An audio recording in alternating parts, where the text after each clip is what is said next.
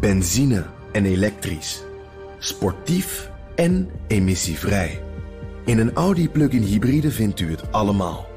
Ervaar de A6, Q5, Q7 en Q8 standaard met quattro vierwielaandrijving. Wat u ook zoekt, u vindt het in een Audi. Audi. Voorsprong door techniek.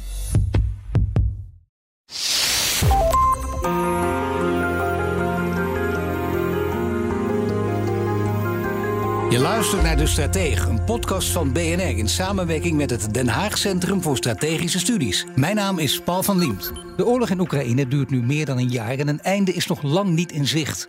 Analisten zijn het erover eens dat Rusland cruciale inschattingsfouten heeft gemaakt. Welke waren dat precies en wat kunnen wij in het Westen leren van deze oorlog met het oog op de toekomst? Dat besprak ik vorige week met kolonel Han Bouwmeester, universitair hoofddocent militaire strategie en landoptreden aan de Nederlandse Defensieacademie, en Frederik Mertens, militair historicus en strategisch analist bij Den Haag Centrum voor Strategische Studies. Het is machtspolitiek, het is ouderwets weer die deterrence, die ehm, weten wat de ander wel of niet zou durven. En dat is gedeeltelijk poker. Alleen het probleem is, we zijn poker aan het spelen en we kennen allebei de regels niet meer heel goed. En we willen vooral allebei niet dat het misgaat. Maar dat is een inherent gevaarlijke situatie. Ja, een, een, cruciale factor bij deterrence en bij dat hele, die situatie van afschrikking over en weer. Wat heel bepalend daarin is, is de communicatie. En de communicatie kan in daden zitten, maar kan in woorden zitten. Uh, en daarin zitten ook allerlei signalen die je uitzendt naar je opponent toe. En die moet dat wel eruit weten te lezen. En dat is maar de vraag of we dat nog over en weer kunnen. Dat is heel cruciaal in deze. Nou ja, het gaat over militaire strategie, wat je niet voor niets ook doseert natuurlijk. Voortdurend, er zullen ook vragen van studenten komen. En die komen misschien met hele onbevangen goede vragen. Misschien wel betere vragen dan je ooit de media tot je afgevuurd krijgt. Dus ja, misschien is, is het dat ook weer aan het denken. Want dat verandert ook, dat ontwikkelt zich ook, militair strategisch denken. Maar zijn we wel weer terug bij die, bij die rauwe machtspolitiek? We zijn terug bij die rauwe machtspolitiek. En, en dat zie je ook. En in het Westen, vooral in Europa, hebben we daar nog wat moeite mee. Uh, in die zin, uh, we zijn veel idealistischer geworden. Uh, wil ik ook wel even in herinnering roepen dat we de laatste 100, 120 jaar is natuurlijk Europa is de, ja, het gebied geweest waar twee verschrikkelijke wereldoorlogen zijn uitgevochten. Het was het beoogde theater waar ook mogelijk de Koude Oorlog fysiek zou worden uitgevochten. En de Europeanen die zeggen van dit hoeven ons niet meer. Wij willen die slachtoffers niet. Uh, het is genoeg geweest met elke keer maar vechten. Uh, maar dat brengt ook een soort idealisme op gang en ook een soort wensdenken. En als je dit soort signalen ziet in het begin, dat je een beetje van wegkijkt. Han Bouwmeester en Frederik Mertens zijn ook nu mijn gasten, want we gaan luisteraarsvragen beantwoorden, heren. En we beginnen met een vraag van Joachim. Hij zegt: Is het samenwerken van de verschillende legermachten is dat een must voor een modern leger? En zo ja, is dat verwezenlijkbaar tijdens een actief conflict? Ik, ik, met, met legermachten bedoelen we waarschijnlijk uh, krijgsmachtdelen. Dat denk ik wel, ja. Ja, nou, wat je dus ziet in deze oorlog, waar het, uh, een van de zaken waar het aan ontbroken heeft, is natuurlijk die lucht-land samenwerking. De luchtmacht, en uh, dat is ook eerder in de uitzending al gezegd, uh, daar heeft het aan ontbroken. Omdat beide een soort deel van het luchtruim hebben opgeëist en daarin kunnen ontzeggen dat daar de andere ehm, operaties in kan ja, uitvoeren. Dat was een uitzending vorige week, hè? Ja. En wat we dus zien is dat het heel essentieel is. Want um, een luchtmacht kan enorm de operaties op het, uh, op het land ook beïnvloeden. Dat is nu niet gebeurd. Zowel de Russische luchtmacht als de Oekraïnse luchtmacht zien we nauwelijks. En dat geeft wel uh, meer vrij spel aan de troepen op de grond. En normaal zijn wij um, zeker binnen de NAVO gewend dat er een uh, zekere hele goede samenwerking is tussen luchtmacht en landoptreden. Maar die verschillende krijgsmachtonderdelen, als je die met elkaar wil laten samenwerken op een goede manier, een vloeiende manier bijna, kun je dat dan ook veranderen tijdens een actief conflict? Nou, dat zal nu lastig worden. Ik zal het even kort uitleggen. Eigenlijk uh, zien we wel bewegingen daartoe. Um, een, begin januari werd eigenlijk de hele leiding van uh, de Russische troepen die in Oekraïne zaten, uh, werd veranderd. En, aan het roer kwam Valery Gerasimov, dat is de hoogste generaal die de Russen hebben. Die werd nu aan het hoofd van die operatie gezet. En hij kreeg drie plaatsvervangers. Dat was de commandant van de Aerospace Forces.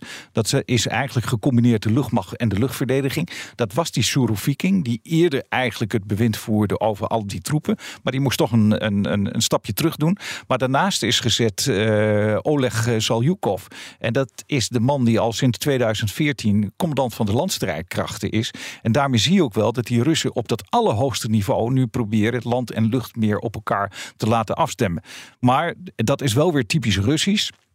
Ze denken dat ze op het allerhoogste niveau, als daar de zaken goed geregeld zijn, dan druppelt dat vanzelf op een juiste manier door naar de laagste regionen. En die land-luchtsamenwerking, dat, ja, dat komt pas tot uiting in, uh, uh, in het theater zelf. Daar waar uh, op het slagveld, daar waar de gevechten plaatsvinden. En dan, moeten we, dan lopen we tegen een aantal oorzaken aan. We weten dat de Russische uh, vliegers veel minder vlieguren hebben gemaakt. En die zijn noodzakelijk om deze uh, operaties goed, die samenwerking tussen land en lucht, goed te laten verlopen. Want het vereist heel veel training. Dat is vakwerk om dat zomaar te doen. En wat we weten, het ontbreekt aan de juiste communicatiemiddelen. En die communicatiemiddelen, ze hebben projecten gehad om dat te ontwikkelen uh, zo'n tien jaar geleden. En daar is heel veel corruptie en fraude bij geweest. En toen hebben ze dat stilgelegd. Met als gevolg dat ze geen goede communicatiemiddelen hebben. Um, en daar ontbreekt het nu heel erg sterk aan. Dus ja, je kunt in die top allerlei dingen gaan aanpassen. En daarmee ook hopen dat dat toch uh, uiteindelijk zijn beslag gaat krijgen op het slagveld zelf. Maar de noodzakelijke voorwaarden in de vorm van communicatiemiddelen en goede training uh, heeft niet plaatsgevonden. En dan kun je veranderen aan de top wat je wil, maar dan gaat dat niet plaatsvinden. Nee, tenzij er een zekere toevalligheid plaatsvindt. Maar dan moet het maar toevallig goed vallen. Ja. Nee, is er een vraag van... van ja, niet echt toevalligheden. Daarvoor is dit te complex. We hebben het niet alleen over vakmensen... maar een goede samenwerking tussen land en luchtmacht. Dat is een soort heel orkest... waarin iedereen naadloos moet samenspelen. Dus we hebben niet alleen maar gewoon hele goede muzici nodig... maar ze moeten ook goed samen geoefend hebben... en weten wat ze samen doen. En een goede dirigent erbij. Dus als je het zo, als je het zo, als, als, als je het zo neerzet, dan, dan gebeurt het niet. Het is ook een hele mooie beeldspraak die de militairen zelf uh, gebruiken. Hè. We hebben het altijd over het orchestreren van uh, operaties. Dat wil zeggen tot in de finesses alles op elkaar afstemmen. Als een orkest gewoon. Precies. En we moeten er ook bij zeggen dat um, deze balans die nou in de lucht bestaat, deze mutual air denial, dat kunnen wij als een serieuze Oekraïense overwinning laten gelden. Want uh, gezien de krachtsverhoudingen had Rusland makkelijk het luchtoverwicht moeten kunnen pakken. Ja, had het zeker moeten doen natuurlijk. Als je naar de aantallen kijkt. Gelukkig hebben ze het niet gedaan. Nee. Maar... Er is een vraag van, de, van Rudolf Sachs. Dat is een vraag denk ik, die veel mensen bezighoudt. Die veel mensen ook stellen. Hadden we deze oorlog kunnen voorkomen door veel feller te reageren op de annexatie van de Krim? En dan zegt hij meteen bij zo ja, wat hadden we dan moeten doen als Westen? Ja, ik denk het wel. Um, we zien wel dat de Amerikanen heel alert gereageerd hebben. Die zijn direct vanaf 2014 op het gebied van inlichtingen ondersteuning gaan geven aan de Oekraïners. Op het gebied van cyberbescherming hebben ze ook heel veel betekend voor de Oekraïners. En wat ze natuurlijk gedaan hebben, en dat hebben ze samen met de Canadezen, de Britten, maar ook de Litouwers en de Polen, uh, zijn ze veel meer het Oekraïense leger gaan omvormen naar een modern leger toe uh, en gaan trainen. Maar ik denk dat wij wel wat beter stelling had kunnen nemen. En uh, we hebben ook weggekeken, want economisch ging het ons goed. En we hadden ook alle energie nodig. En we hebben ons heel afhankelijk opgesteld. En daar hebben we heel weinig palen en perken aan gesteld. Ja, dat is iets anders weggekeken. Dat is toch iets anders dan wanneer we ons erin hebben laten rommelen. Ja, nou ja, goed. Uh, de Amerikanen niet. Uh, Europa is wel een beetje naïver geweest. En uh, ja, die schrok in één keer wakker. Maar dat was te laat. De Amerikanen zijn in 2014 wakker geschrokken. Wij in 2022. We zijn jarenlang lotuseters geweest. Ja, maar wel heel erg lang. Dat is echt, dat is even snel. Ja, acht jaar lang. Dat is echt uh, waanzinnig eigenlijk. Want dat had beter gekund. Stel nou ja, dat, je, dat je dat beter had gedaan. Wat had je dan kunnen Misschien doen? nog langer. Laten we, laten we Georgië ook niet vergeten in 2008. Ja, telt ook nog mee. Dat is waar trouwens. Han. Zeker, ja, ja, ja, ja. Ja, nou laten we het voorlopig even bij deze vraag bij de Krim houden. Dat zou betekenen voor 2014, toen het wat duidelijker werd. De Amerikanen dus ook meteen uh, hulp gingen bieden. Op, op een aantal gebieden die jij net omschreef, Han. Maar Frederik, uh, hoe had het er anders uitgezien? Want dat is als historicus toch interessant om, om, om die manier even terug te kijken. Dan gaan we naar een what-if-vraag. Als we eerder harder hadden gereageerd. Eh, het, het was ook een heel andere Oekraïne waar we het toen over hadden. Het was een heel wat corrupte Oekraïne. Het was een Oekraïne met een hele andere regering. Um, ja. Was het toen mogelijk geweest voor de Oekraïne om te reageren zoals ze nu gereageerd hadden? Ik denk het niet. Hadden wij het anders moeten doen, zoals we het vorige week gezegd hebben. Wij zijn in Europa al heel lang niet meer echt strategisch aan het nadenken. Durven we niet meer de harde beslissingen te maken die, die nodig zijn. Durven we eigenlijk niet meer te zeggen dat oorlog, hoe gruwelijk het ook is, soms misschien een beter alternatief is op niet oorlog voeren. Maar we zitten in een andere situatie. En dat is weer een vraag van Rolof Sachs. En die wil het volgende weten. Is het verstandig uh, voor het Westen om een voor Rusland onbetaalbaar Strategic Defense Initiative aan te kondigen? Net als Reagan destijds deed. Om, en zo de Russen dus tot een allesomvattende vredesovereenkomst te dwingen. En dan zegt hij meteen bij: zo nee, waarom niet? Ja. ja. Oeh, ik vind dat een hele lastige vraag. Um, ja, dan, dan zit je ook weer een beetje in, in de what-if scenario's. Um, ik vraag me af. Ik vraag me af. Uh, ook even terug naar Poetin. Kun je Poetin tot andere gedachten brengen? En um, ja, als je naar Poetin kijkt, Poetin is, uh, en, en, Frederik gaf het vorige week in de uitzending ook al aan, sprak hij over dat Ruski Mir concept. De, en, uh, twee grote pijlers daarin is uh, de, de historie van Rusland. De tweede is de orthodoxe kerk als bindende factor. Maar daar is hij heel sterk in gaan geloven. En dan in combinatie met dat hij heel afgezonderd heeft geleefd tijdens de coronaperiode. Waarbij hij eigenlijk twee goede adviseurs nog alleen maar toeliet. Dat was Yuri Kovalchuk, dat is zijn bankier. Die in allerlei complottheorieën gelooft. En vindt dat de NAVO en Amerika erachter zit. Een tweede was uh, Nikolai Patru Patrushev, de chef van de de Veiligheidsraad. Idem dito gelooft ook alleen maar in complottheorieën. Als dat alleen maar tegen je aanpraat, dan ga je er ook in geloven dat dit de enige juiste is om te doen. En de enige die daarover gaat in het Kremlin is Poetin.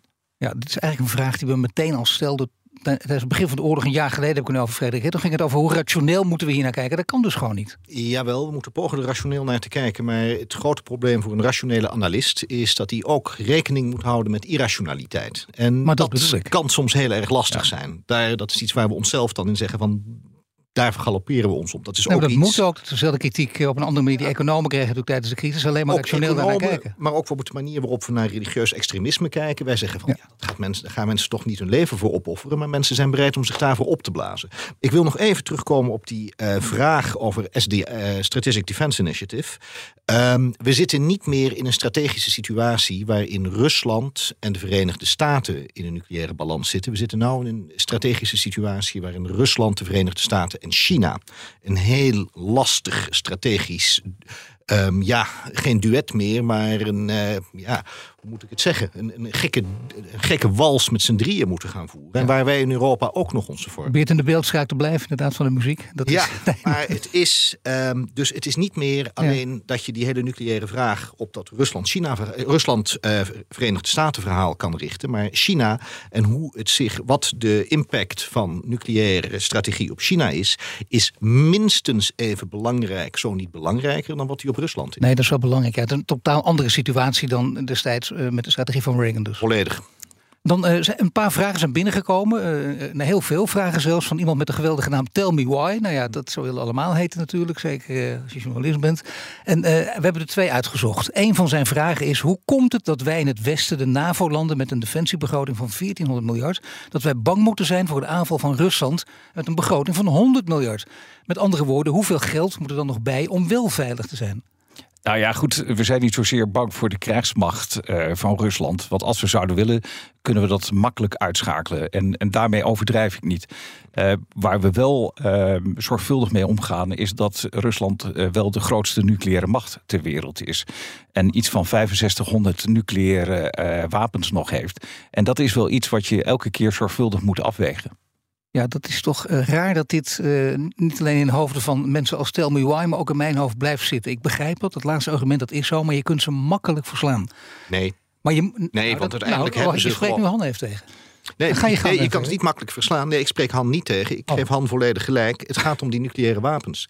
Die zijn... Nee, maar zonder dat kun je ze makkelijk verslaan. Ja, maar ze zijn er. Dat gezegd hebben. Ze zijn er. Ik bedoel, als Poetin niet in het Kremlin zou zitten, nee, zouden we geen oorlog ja. hebben. Dat is, dit is nou een wolkenkoekoeksheim ja, je kunt, het over Je kunt de nucleaire wapens aan beide kanten niet wegdenken. Maar zou je dat helemaal afpellen? Want daar gaat jouw vraag over, Paul. Ja, um, dan waren de Polen al in Moskou. Ja. Ja, ja, nee, ja. ja. nee je moet, moet inderdaad heel erg oppassen voor, voor. Ook hier krijg je heel sterk een what-if, maar hier krijg je wel toch. Je ziet wel de verschillen zijn. De verhoudingen zijn enorm in het voordeel van het Westen op termijn moet het ons voordeel kunnen bieden. Nee, maar je ziet ook in die hele nucleaire discussie de reactie die aanvankelijk vanuit Amerika kwam: dat als Poetin een, een, nucleaire uh, wapen gaat inzetten, uh, is ermee gedreigd van pas op. En wij hoeven niet per se direct terug te slaan op nucleair gebied. Dat kan ook conventioneel zijn. En daarmee hebben we nog steeds zoveel macht. We kunnen jou nog zoveel pijn doen dat wij niet eens als reactie op, als jij als eerste je nucleaire wapen gaat inzetten, hoeven daar niet eens nucleair op te reageren. Tell Me Why, die heeft nog een vraag. Die zegt, uh, kun je als NAVO-land, uh, hij noemt Duitsland en Nederland... kun je een ander standpunt innemen, bijvoorbeeld aandringen op onderhandelingen... of moet je een eenmaal ingeslagen pad, dus meer wapens sturen... moet je dat met elkaar volhouden tot het bittere eind? Frederik?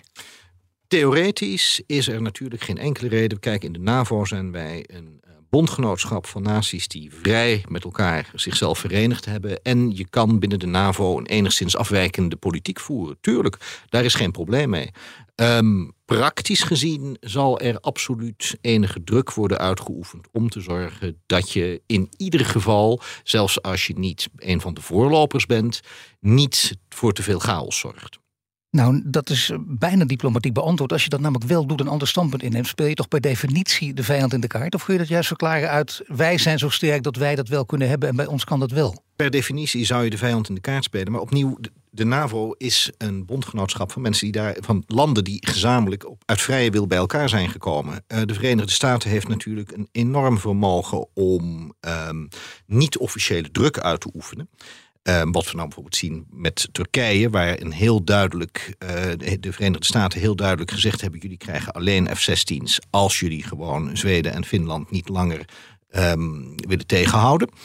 Maar verder, ja, je hebt voorlopers, je hebt meelopers, je hebt achterblijvers. En um, die landen zullen zelf ook moeten afwegen wat de politieke schade is als zij niet mee willen, willen doen. Um, neem een Hongarije. Uiteindelijk, hoezeer het ook ja, um, een, een stoorzender is, als het echt erom gaat, dan gaan ze ook niet echt dwars liggen. Ze zijn niet gek. Nee, want kijk wat je nu ziet. De, uh, aan de ene kant, ja, de landen hebben een vrij wil en kunnen hun eigen standpunten innemen. Er is geen secretaris-generaal die bindend oplegt aan de landen. Nu moet je alleen maar dit verkondigen. Wat je ziet is, en waar Frederik ook aan refereert, de positie nu bij de, uh, de, ja, bij de toetreding van Finland en Zweden, dat Hongarije en Turkije nog steeds geen volmondig ja hebben gezegd. Maar die zien dit ook als een onderhandelingspositie. Die willen gewoon nog wat belangen voor elkaar krijgen. En je ziet in Turkije, ja, Turkije is natuurlijk nu helemaal getroffen door die aardbevingen, wat natuurlijk bijzonder triest is. Maar Turkije zit ook in verkiezingsperiode en Erdogan wil die kaarten uit gaan spelen. Nou ja, uiteindelijk denk ik wat Frederik zegt wel belangrijk. Uh, zelfs Hongarije, laat het zo maar ja. opschrijven dan, of laat ik het dan maar doen, dat is, uh, is niet gek. Dat, dat geeft eigenlijk nee, maar antwoord op de vraag. Ze willen een onderhandelingspositie, ze zien nog wat belangen en als je maar lang genoeg nee blijft zeggen, dan gaat uh, misschien de Verenigde Verenigde Staten of andere NAVO-landen ga je wat meer dingen toezeggen. En dan uh, haal, je, en haal je toch wel het onderste uit de kan. Maar uiteindelijk, om even terug te komen, uiteindelijk op die vraag, uh, handig is het niet. Want je, de, het ja. bondgenootschap, de NAVO, is nog nooit zo hecht geweest eigenlijk als nu. Zeker de laatste 20, 25 jaar. Een groeimodel ook. En uh, ja, zeker. Ja. Um, en en um, het zou moreel gezien wel jammer zijn als al die kikkers nu uit de, uit de emmer gaan springen. En eerlijk gezegd, kijk, uiteindelijk een alliantie bij elkaar houden, historisch blijft dat altijd een enorme uitdaging. Je hebt altijd verschillende belangen, je hebt altijd zaken waar het scheurt. En soms gaat het wat soepeler, soms wat minder soepel. Als je gewoon breder kijkt, dan is de NAVO een ongelooflijk succesvolle alliantie. Maar zou je dat niet vaker naar buiten kunnen brengen zonder dus natuurlijk geheime prijs te geven? Dat is stom. Maar dit, dit verhaal, dat, dat is een, een verhaal dat iedereen kan begrijpen. Dan, daar wordt vaak lacherig naar gekeken, zie je wel. Er gaan maar honderd columns over geschreven worden.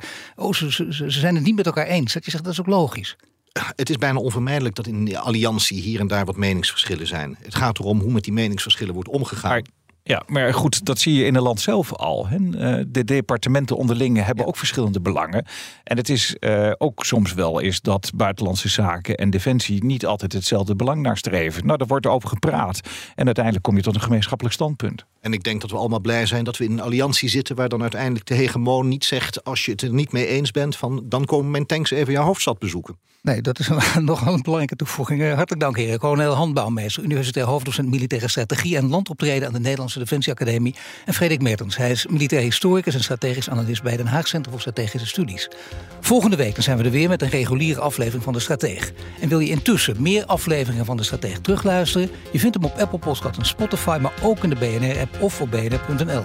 Abonneer je meteen en tot de volgende keer.